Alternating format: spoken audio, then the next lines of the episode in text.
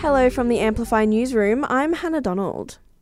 The Canberra Times Marathon Festival is underway today, with organisers expecting a bigger turnout than normal. Event organisers Sole Motive say the pandemic has seen a lot of people take up running, with this being one of the first marathons in Canberra since. Sole Motive CEO Lisa Holmes says it's a great fundraising event, even for beginners. So many new runners, which is so fabulous because you know we know that running is a great way for us to look after our health and well-being. A rescue mission continues in eastern Ukraine after 11 people were killed, including a toddler, in a missile strike.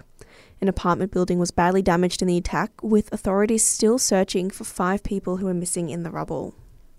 Liberal pollies who are in favour of The Voice are preparing to launch their own Yes campaign.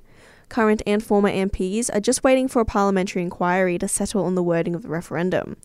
Once that happens next month, they'll formally push back against the party's opposition to The Voice. Calls this morning to increase the Medicare rebate, with only 35% of Aussie doctors now fully subsidising patients. The findings from online healthcare directory CleanBill has shown the decline in bulk billing doctors across the country. The French inspired Christmas in July festival is coming back to Canberra this year, kicking off in late June.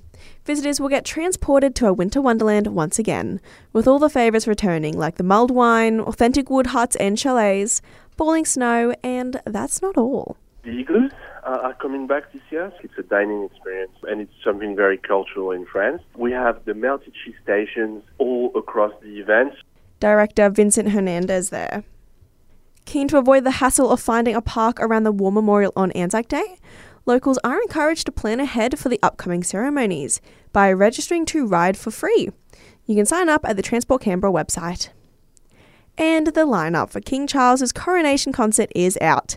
Katy Perry will take the stage at Windsor Castle on May 7, alongside Lionel Richie and 90s boy band Take That.